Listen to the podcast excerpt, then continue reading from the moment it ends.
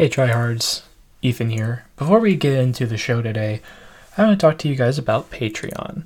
Patreon is a donation service, a monthly subscription service where you donate money to me to support the show, support uh, the growth of it, whether that means merchandise or more podcasts or other things of that nature. And I would really appreciate if you guys would be willing and able to give just a little bit of whatever extra money you may have. Because while the show will always be free for everyone to listen, um, the way to make it isn't.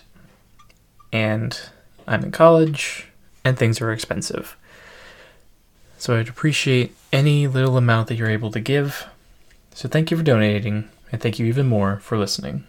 Hello, my name is Ethan Hewlin. Like you, I live in a world that never stops moving. Also, like you, I have stories. These are my stories, the true stories of a tryhard.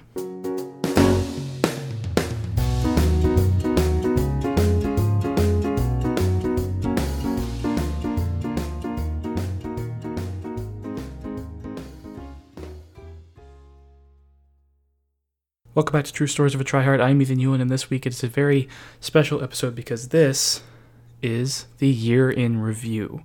I put one of these out last year on New Year's Eve. Uh, I don't really have the time to do that this week, so I'm just going to put it out on a normal upload date. So, 2020. Oh boy, where do I begin?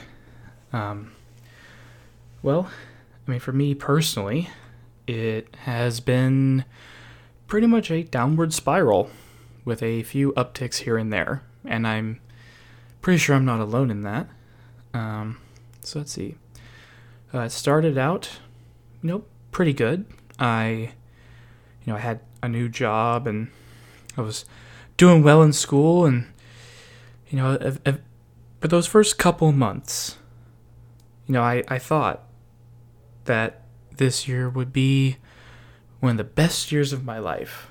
You know, I thought that you know, my life was finally going to turn around. I was going to finish strong community college and finally be where I wanted to be and do what I wanted to do.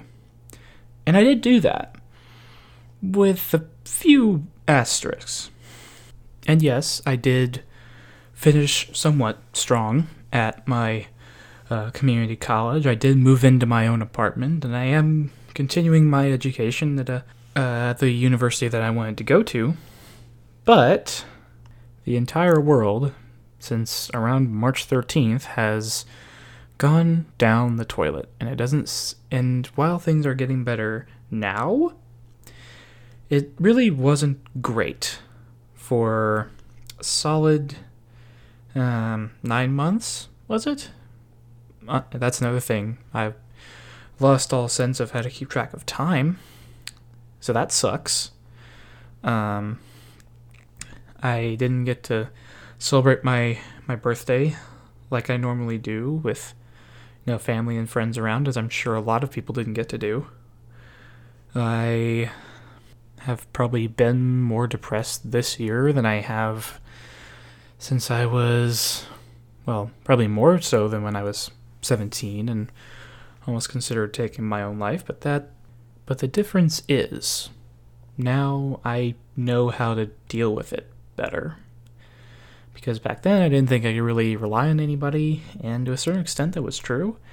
Uh, but now I have people I can rely on, and they know how I feel because they feel the same way. These past 12 months have been hell on earth for my anxiety, my depression, everything else, and I've I think I've been pretty open about that. Um, but that doesn't mean that it's going to stay that way. While I don't think 2021 will be my year necessarily, and I, I'm reluctant to adopt that attitude, I do believe that it will be better. I don't really see how things can get much worse. Uh, but then again, those of us who have trauma tend to compare events that happen over the course of our lifetime to something that we see as the most traumatic experience we've ever endured. For me, that was the day I found out my parents were getting divorced, but um, this didn't really have the same emotional weight necessarily. but it came pretty close. Not not gonna lie about that. It came pretty close. And while some of it is my fault, some of it isn't. And for that which we can't control, we can only react.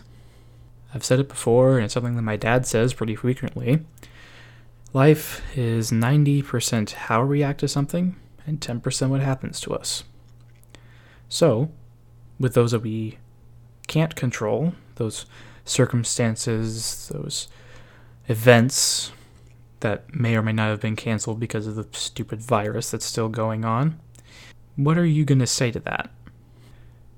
Well, I think it's a combination of, yeah, this sucks, but one day things will be back to how they were. But there's also a problem with that statement. Because how things were wasn't necessarily the best thing in the world. Sure, there were some good things, like being able to go out to eat and be able to go to concerts and see live theater, go to the movies. But those things are also up against gigantic systemic problems that we may not necessarily have control over, and that that's what really was brought to the forefront of our attention. At least in the US it was. Problems with the way we govern, problems with how we do our healthcare, problems with a bunch of different things. And it doesn't seem to be getting better, at least not right now. I've gotten political before, I don't really want to go any farther down that road right now. But that's really all I have to say about that, quote Forrest Gump. 2020 taught me that people can be resilient in the face of adversity because we have all collectively experienced a form of trauma that not many people have, at least not many living people. There are definitely some who have survived the Spanish flu outbreak that are still with us today, and I'm sure they have some memory of what happened back then. I've never met any. But as we look ahead to this new year, we can be, at the very least, thankful for what we do have. We have learned this year that friends come in many forms, and communication comes in many forms. Whether it's a birthday Zoom, or virtual happy hour, or even a Dungeons and Dragons session once a week with your friends on a voice chat, like it is for me. Maintaining relationships doesn't always have to be face to face. And that's something that's very valuable and I think could help people in the long run developing relationships with people from outside of our personal bubble. Because we were all collectively shoved outside of our personal bubble this year. And as I have said before, I am someone who likes certainty. Which in this world, especially right now, you can't really get a lot of. So what I can control, I do. And that may come back to bite me later, but controlling my attitude and the way I approach things is definitely something that I have had to reevaluate. And to bring it full circle, those things that I did this year that are overwhelmingly positive have really been what's keeping me going. Like moving out. That may not be a positive for some people, but it is for me. Because right now, I finally have a chance to feel like I can spread my wings, as it were, and be able to take on the world as a quote unquote adult, even though I, well, I'm not yet, and I won't be for a while, at least not by some standards. This whole experience reminds me of the movie Inside Out. I don't know if you listener have seen it, but at the end of the movie, spoilers, uh, the main character, Riley, has learned how to develop mixed emotions, where two things happen simultaneously, and a memory is both happy and sad. And that's what this year really had to offer. There was a lot of sadness to be sure, But the happiness was also present. I got to spend two months living with my family in Texas when I didn't really have that opportunity for 18 months. I kept this podcast going. There were definitely some breaks for sure, mostly because I had creative burnout and didn't really know what to do with myself because I lost track of time. But I kept on going and I will continue to keep going because I believe I still have more to offer and that my message still needs to be spread. I was able to spend more time with my grandparents before I had to move out. I and I was able to put in work on their property that I can come back to and, and look at and say I did that and be proud of myself. Because now a piece of me is part of them and their property. And now anyone who comes out there is able to see things that I've done, like helping my grandpa finish a loft by staining wood for the walls. That's something that I never thought I would do, at least not for a while. And it's those little things, things that you really don't think matter that much at first, are what really keep you going when the hard times hit. And we are in the thick of it right now. And it may get worse before it gets better. And I hate saying that, but at the same time, we have to be at least somewhat realistic. And that may be my pessimistic nature coming back around to rear its ugly head, based mostly on genetics. And it's been hard. Even going back through those things that made this year so memorable in a positive way was somewhat hard because I can't help with dealing what I'm faced with in the moment. To modify a quote from um, Franklin Delano Roosevelt, 2020, a year which will live in infamy. That's probably what I'm going to title this episode now that I think about it. Um, yes, it will go down as one of the worst years in human history, at least for the modern era. But we can take those collective traumatic experiences that we went through this year as a world, as people, as citizens, and we can say, this is where we went wrong.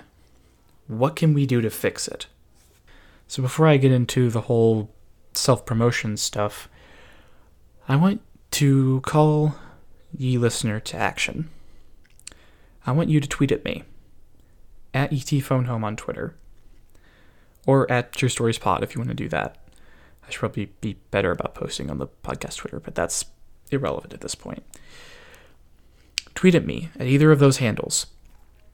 What is something that you learned in 2020 that you can keep applying in the next year and years going forward? I'll go first. I learned that I need to be more educated about issues before I talk about them. Because I like to put on airs like I know everything and pretend I know all there is to know about an issue before I've even heard someone else's opinion about it. So that's what I'm going to do. And I want you all to hold me to it. And I also want to do something else. I want you all to go into 2021 with lower expectations. Now, why do I say that? Because if you have lower expectations, you won't be disappointed. And if you have higher expectations and they're not met, you will be. So, lower your expectations, set attainable goals for yourself, and don't make your goals so ridiculous that you can't meet them. Because that's really, in my mind, what keeps people from achieving a lot of what they want to do. Because they only see a general concept of what they want to happen. When in reality, people should be a lot more specific about what they want. So, take that energy into 2021 And thank you, listeners, for tuning in this week to True Stories of a Tryhard. You can find me on Instagram at ethan.t.hewlin. You can find me on Twitter at etphonehome. As I said earlier, the O's are zeros, the E's are threes. You can find the podcast on Twitter and Instagram at True Stories Pod, spelled the same. The best way to get the word out about podcasts is via word of mouth and social media. So please, please, please share this with your friends, share it on your social media, and if you post it in some way and tag me, you will get featured on the official podcast accounts. And please feel free to leave a rating and review on Apple Podcasts. I would very much appreciate it. I'll be back with more stories next week. So until then, this is Ethan Hewlin signing off.